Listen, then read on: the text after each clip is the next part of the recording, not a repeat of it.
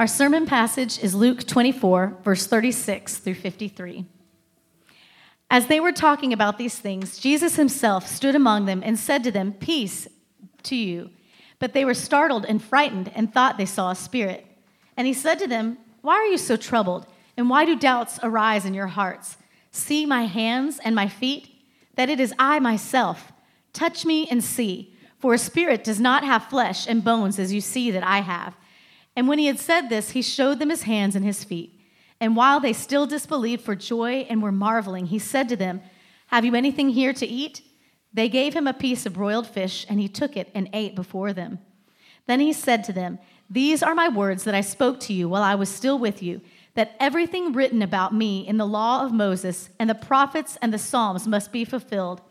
Then he opened their minds to understand the scriptures and said to them, Thus it is written that the Christ should suffer and on the third day rise from the dead, and that repentance for the forgiveness of sins should be proclaimed in his name to all nations, beginning with Jerusalem. You are witnesses of these things. And behold, I am sending the promise of my Father upon you, but stay in the city until you are clothed with power from on high.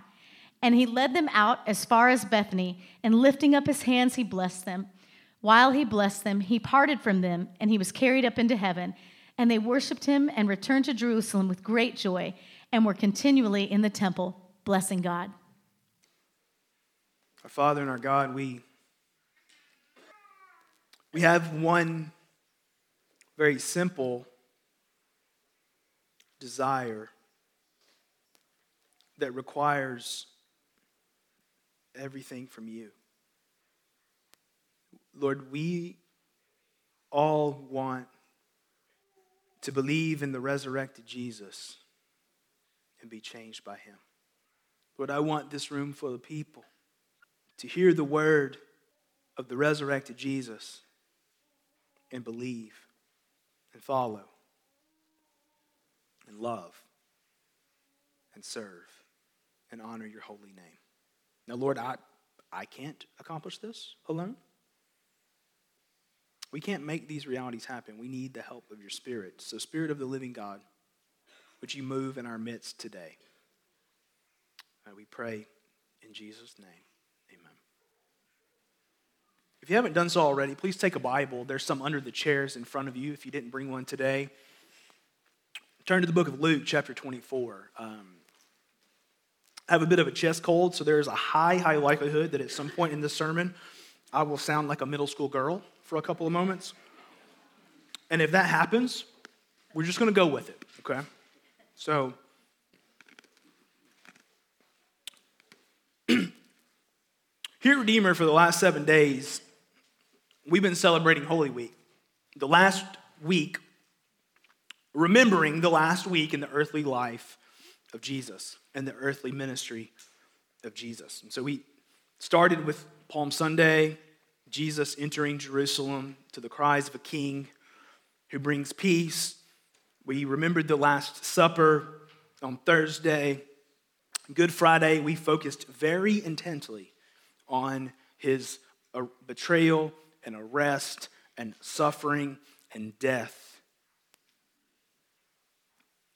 And we left there Friday with the story of a dead Jesus buried in a tomb and a stone rolled in front of him.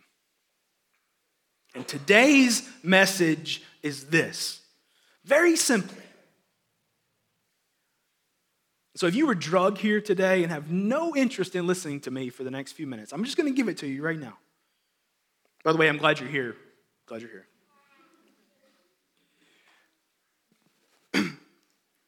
Jesus the Son of God is alive.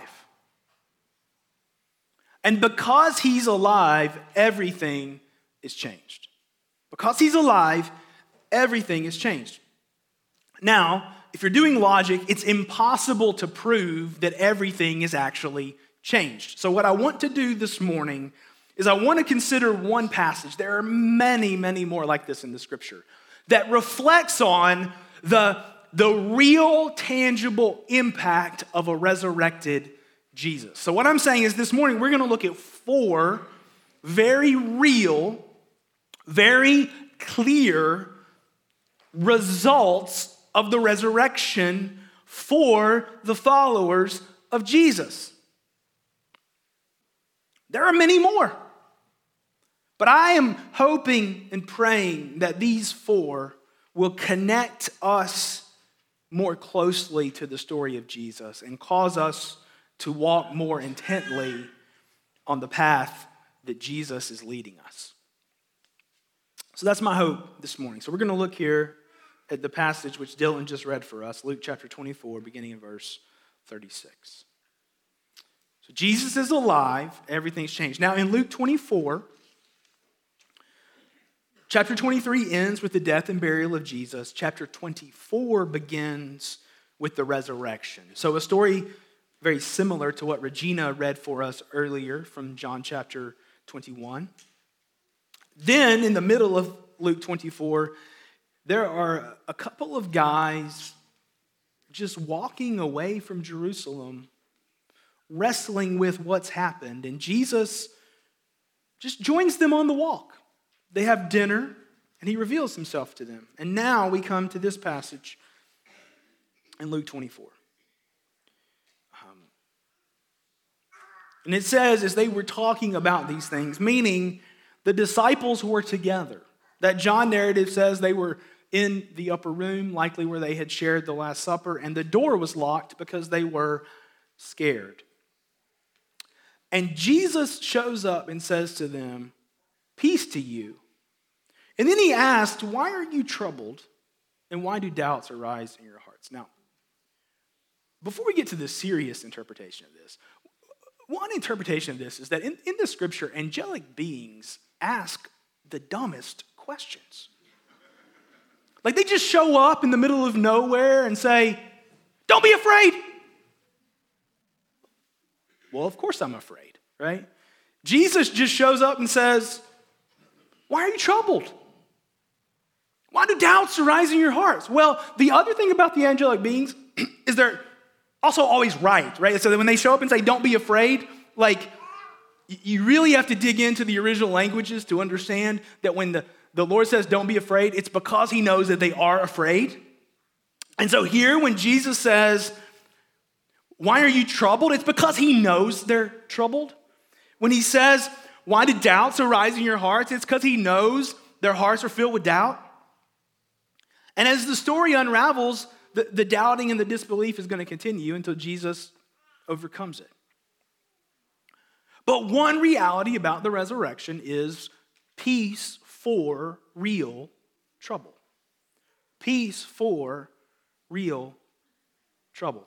And I think for lots of reasons that I don't have time to get into today, when Christians, particularly pastors like me, talk about peace, we, we think about like tranquility light blues and soft pastels and um, mood music, and everything is just hunky dory. And I don't think that's what Jesus is talking about at all. When he says, Peace to you, I think what he's saying is there's real rest for your trouble, and there's real truth for your doubt. And I want you to find hope in me because I am alive. So, yes, peace does mean an absence of storm, but, but it, it doesn't mean that the storm has to go away for us to say that we have peace. Like, think about this. If you're walking in a cancer diagnosis, can you have peace while you still have cancer? Yes. So, the peace is a spiritual reality that Christ brings to his people, even in the face of trouble and doubt and hardship. So, Christ enters into their trouble and their doubt and he says, I want you to have peace. Now, now again, let's, let's wrestle down the question. Why would they be troubled? And why would they have doubts? We have to ask that question. I don't think they had to ask it. I think they were sitting there and Jesus said, Why are you troubled and why did doubts arise in your heart? And they're like, What? We left everything for you. Everything. We left our homes, our families, our trade. We left everything to follow you because we believed you were the one who was going to redeem and restore Israel. And last Sunday, when we marched into the city and they threw down the coats and they threw down the branches and they shouted, Hosanna! Blessed is he who comes in the name of the Lord. We thought, this is it. It's going down, and we're in the inner circle.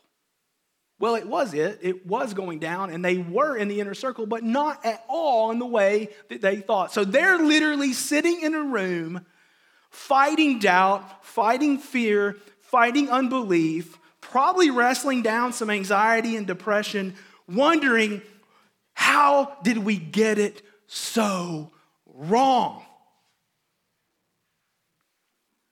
And when I go back to my family, who can I blame? because we got it so wrong. And Jesus appears to them and he says, I want you to have peace. So this is not a hypothetical classroom exercise. This is real trouble, real doubt in real people. And Christ says, My resurrection answers those things.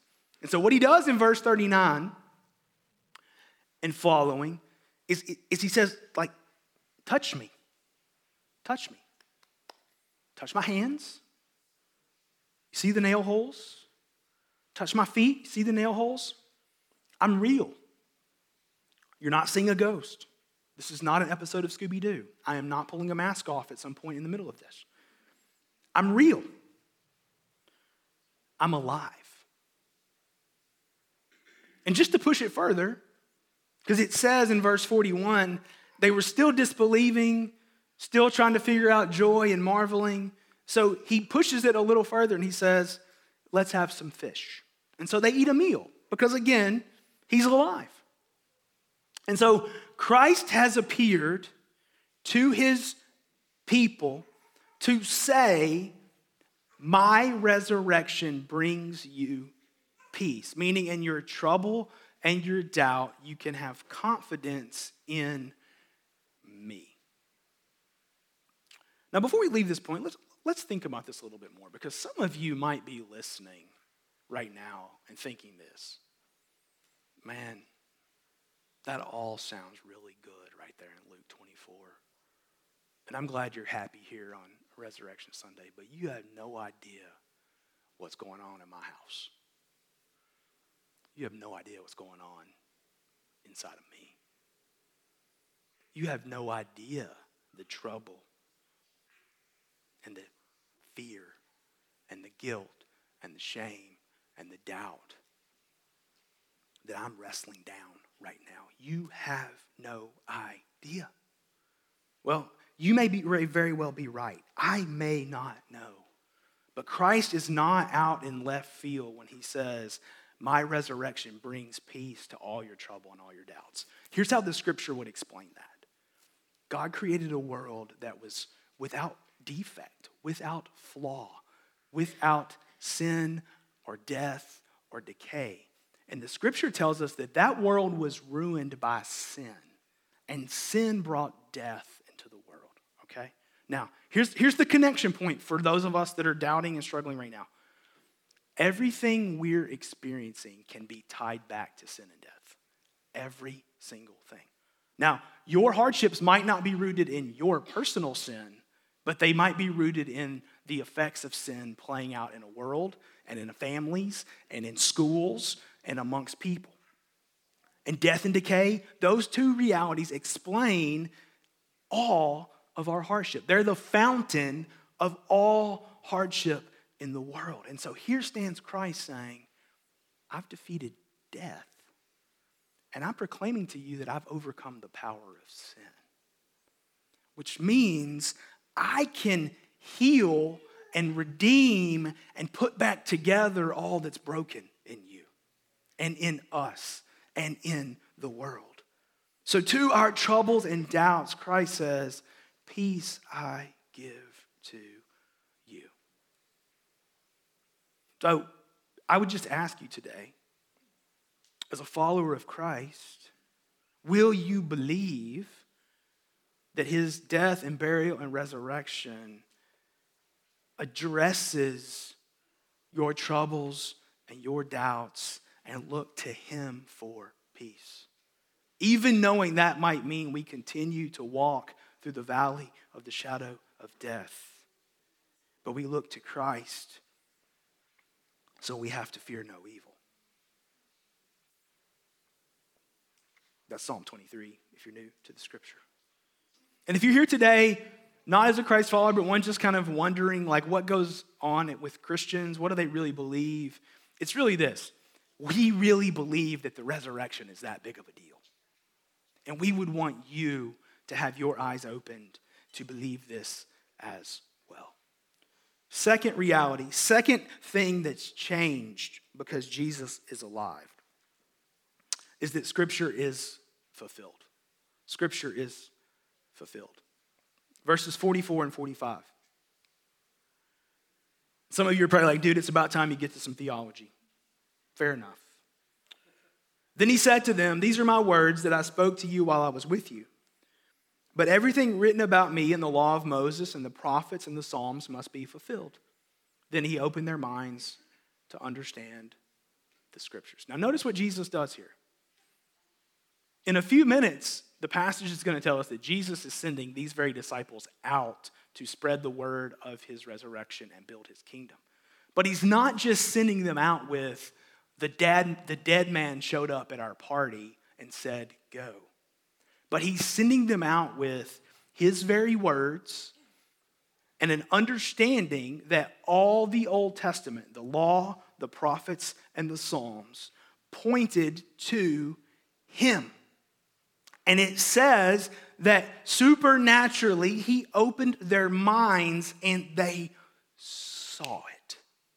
They believed. So, who was here Friday night for our Good Friday service? Okay, we're gonna do a little insider baseball for a minute. Okay, we ended that service reading Isaiah 52 and 53, right? He was stricken. It doesn't say Jesus, it just says he was stricken, smitten, afflicted by God. Through his chastisement, we have been brought peace. So, like good Jews, they would have known Isaiah 52 and 53, and they would have been like, yeah, when's that guy gonna come? And what this says is Jesus told them Isaiah 52 and 53 and passages like it, and supernaturally he opened their eyes. So while he's standing there teaching them, they see. That's about you. It was talking about what happened on Friday. That was about this. I, I see, I believe, I'm changed, I'm transformed. Friends, biblical truth is intended to move us to faith. Biblical truth is intended to move us to worship. Biblical truth is intended us to move us to see that Christ indeed is the center of all of God's work throughout all of history. And if our biblical truth doesn't move us to faith and to worship and to wonder and to awe and to celebration, we need the help of the Spirit to open our eyes. So, Christians, you can take verse 45. He opened their minds to understand the scriptures. You can pray that. You can pray, Lord, would you open my mind and help me to understand the scriptures? And this might be the most tangible co- command I could give everyone here today. Pray verse 45. The Lord's real, His Spirit is real. And any of us today who are followers of Christ are followers of Christ because the Spirit opened our minds to understand. Third, Christ says that because he's alive, his disciples are a part of God's plan. Because he's alive, his disciples are part of God's plan. Man, this language is so misused in our culture. Like I used it on purpose to draw you in, but I'm uh, like like when we talk about God's plan, that's just like the default I don't want to deal with it way of just saying, well, everything happens for a reason, and I don't know what that means, but I'm just going to say it because I think that's what I'm supposed to say. Um, and then some of us, when I say you're a part of God's plan, we, we think like, oh yeah, God's plan was kind of like to hold me in a rocking chair and rock me and sing lullabies to me because He loves me that much. And maybe, maybe not, but that's not what it talks about here. The plan is that God has a purpose, and those who see the resurrected Jesus and have their eyes open are a part of the plan. We're not just recipients, we're participants in the plan. So look at this. This is in verses 46 through 49. Thus it is written that the Christ should suffer and on the third day rise from the dead. And repentance for the forgiveness of sins should be proclaimed in his name to all the nations, beginning from Jerusalem. You are witnesses of these things, and behold, I'm sending the promise of my Father upon you, but stay in the city until you are clothed with the power from on high. Now, hear this. He says this was God's plan. The Christ, Jesus, God the Son, would come and live and suffer and die, and the third day rise from the dead. Okay, got it. Second, repentance for the forgiveness of sins through the Christ would be proclaimed to all the nations beginning from Jerusalem. Okay? Got it. And behold, I'm sending the promise of the Father upon you. So the Spirit of God is going to come to carry out the plan. Got it. Okay. So, how's the plan going to go? It's verse 48. You are witnesses of these things. So, did Christ die and rise again and redeem us because he loves us? Yes. Did Christ die and rise again because he wants us to be a part of his family forever? Yes. Did Christ live and die and rise again to right all the wrongs in the world and to heal up our wounds and to bind us up and, and to make all things new? Yes. And he also died and rose again and opened my mind and your minds to understand the scriptures so that we would actively be witnesses of his and actively be a part of his plan that this gospel would go forward. The gospel is never intended to die with me or to die with you, it's intended to go forward through us. So everything the Lord's given to us is so that we would know him and we would go and be ambassadors and witnesses of all that He's done in us. So look out. We did all this demographic research when we moved in here five years ago, and I don't exactly remember all the numbers, but it is more than 2,000 homes within a one square mile radius of this building. So the Lord's placed us here for lots of reasons, but one of them is that we would be His witnesses all around here and wherever He has placed us. So He says, because Christ is alive and because you have been given the spiritual understanding to believe, you're a part of God's plan where the gospel will be proclaimed to all the nations. So let's see that the Lord has redeemed us and loved us and is healing us and sanctifying us and making us new for many reasons, but one of them is because He wants us to be a part of His work, a part of building His kingdom. We're not just passive participants, we're those who move along with the Lord. If you're like, hey, talk about that a little more. Actually, at Redeemer, we're going to give the whole month of May to this one. God has a plan, and He's going to use His people that the gospel will reach all peoples to the ends of the earth. Fourth, the resurrected Jesus formed a worshiping community. The resurrected Jesus formed a worshiping community. Look at verses 50 through 53. And when he led them out as far as Bethany and lifting up his hands, he blessed them. While he blessed them, he parted from them and was carried up into heaven. So, so Christ took them outside the city. He ascends into the heavenlies. Now, notice what happens to them. They worshiped him, returned to Jerusalem with great joy, and were continually in the temple blessing God. So the people of the resurrected and ascended Jesus, we're told, are characterized by worship, celebrating who God is and his greatness and what he's done for us, joy, true joy, and gathering for the purpose of worshiping and celebrating God. Jesus formed a worshiping community, which simply says this He didn't form us to live individualistic in an individualistic faith bubble, but he formed us to be melded into a community where we would pursue and celebrate him together. Um, my family, we spend a lot of time at sports fields, and they have developed this thing. So, so, so at first, we all sat on bleachers. Then we all brought our own chairs because bleachers are uncomfortable and too close to people, right? And then it started raining, so we'd bring umbrellas. And now they have like your own personal bubble. It's a chair in plastic that covers you and makes a little house. Like, think like the book of Jonah here, okay? Makes a little house and then has a zipper on the front. So if you want to, you can zip all the other people out. And you just have your little bubble to watch your children's sport. I have no moral judgments on the sports bubble.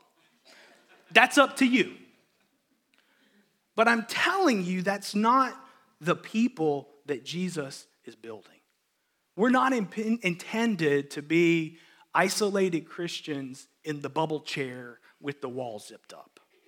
Jesus is building a worshiping community, which means the worship of God is part of how we walk in his ways. The gathering of God's people is part of how he's going to work in us. I love private Bible study. I love private prayer. I love private ministry. I love family Bible study. I love family prayer. I love family ministry. But this is speaking of something broader than even that. It, it, it's a community pulled together by the work of the resurrected Jesus. Now, our list could go on and on and on and on, but, but this passage tells us that the resurrection means that there's real peace for our real trouble. The scriptures are fulfilled and true and can be st- stood upon and believed because of Jesus. That Christ has a plan and his redeemed disciples are a part of that plan to take the gospel to the ends of the earth.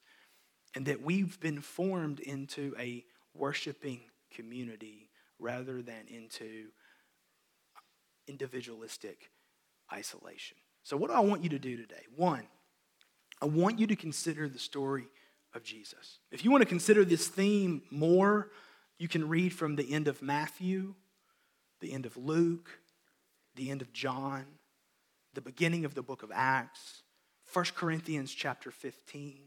There are lots of places you can lean into this theme of um, the power of the resurrection for the people of God.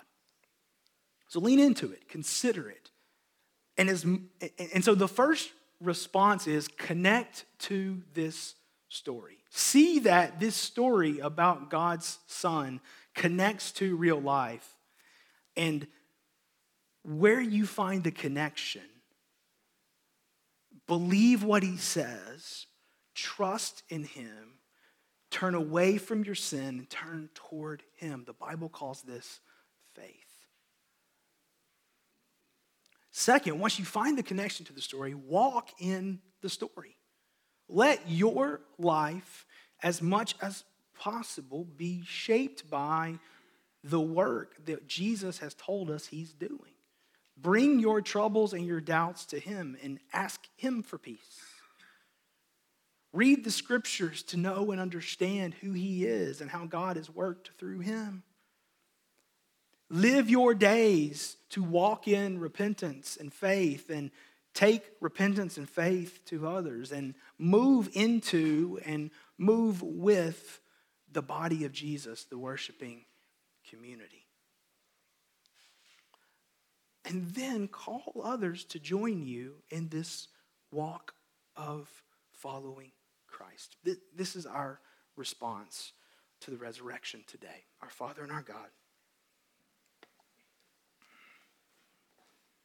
We pray now you would take these words that have been spoken, and as much as they're true, as much as they're right, as much as they are words that you would use, we pray that you would bear much fruit through them. We pray this in Jesus' name. Amen.